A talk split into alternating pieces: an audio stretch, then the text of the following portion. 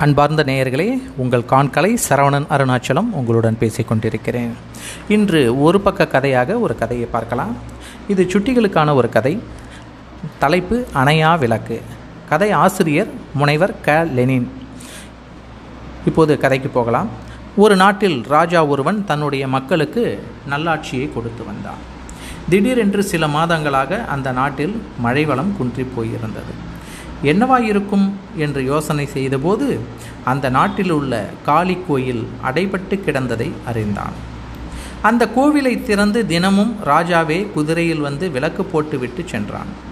வீட்டில் செக்கு ஆட்டிய எண்ணெயை ஊற்றாமல் அதை அதிக விலையில் விற்கும்படி சொல்லிவிட்டு வரும் வழியில் உள்ள கடையில் வாங்கிய எண்ணெயை ஊற்றி விளக்கு ஏற்றினான். ஒரு மாதம் இரு மாதம் ஆறு மாதம் ஒரு வருடமாகியும் நாட்டில் மழையே பெய்யாமல் காய்ந்து போய் மக்கள் அனைவரும் தண்ணீருக்காக துன்பப்பட்டார்கள். காளி கோவிலில் விளக்கு போடுவது என்பது எந்த ஒரு பலனையும் தரப்போவதில்லை என்று நினைத்தான் மன்னவன். அதனால் மீண்டும் கோயிலை இழுத்து மூட உத்தரவு பிறப்பித்தான். அப்போது அந்த ஊரில் கணவனும் மனைவியும் துணிமணிகள் விற்று கொண்டு வந்தனர். மாலை நேரம் ஆனவுடன் கோவிலின் வாசலில் உள்ள மருத மரத்தின் கீழ் சென்று அமர்ந்து ஓய்வெடுத்தனர். கோவில் ஏன் இப்படி இருட்டாக இருக்கிறது என்று அவர்கள் இருவரும் தன்னுடைய துணிகையில் துணிகளில் ஒன்றை கிழித்து எண்ணெய் ஊற்றி விளக்கு பற்ற வைத்தார்கள்.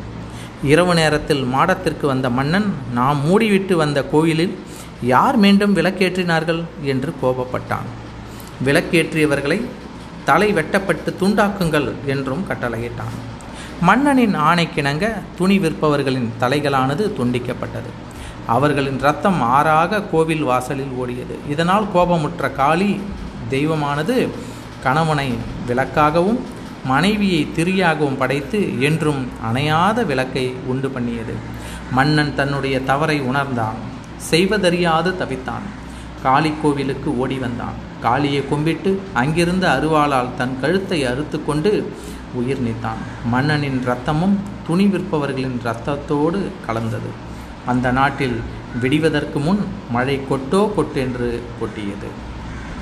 நன்றி. குழந்தைகளே உங்களுக்கு இந்த கதை பிடித்திருக்கும் என்று நினைக்கிறேன். உங்கள் காண்களை சரவணன் அருணாச்சலம் என்னோடு இணைந்திருங்கள் நேயர்களை.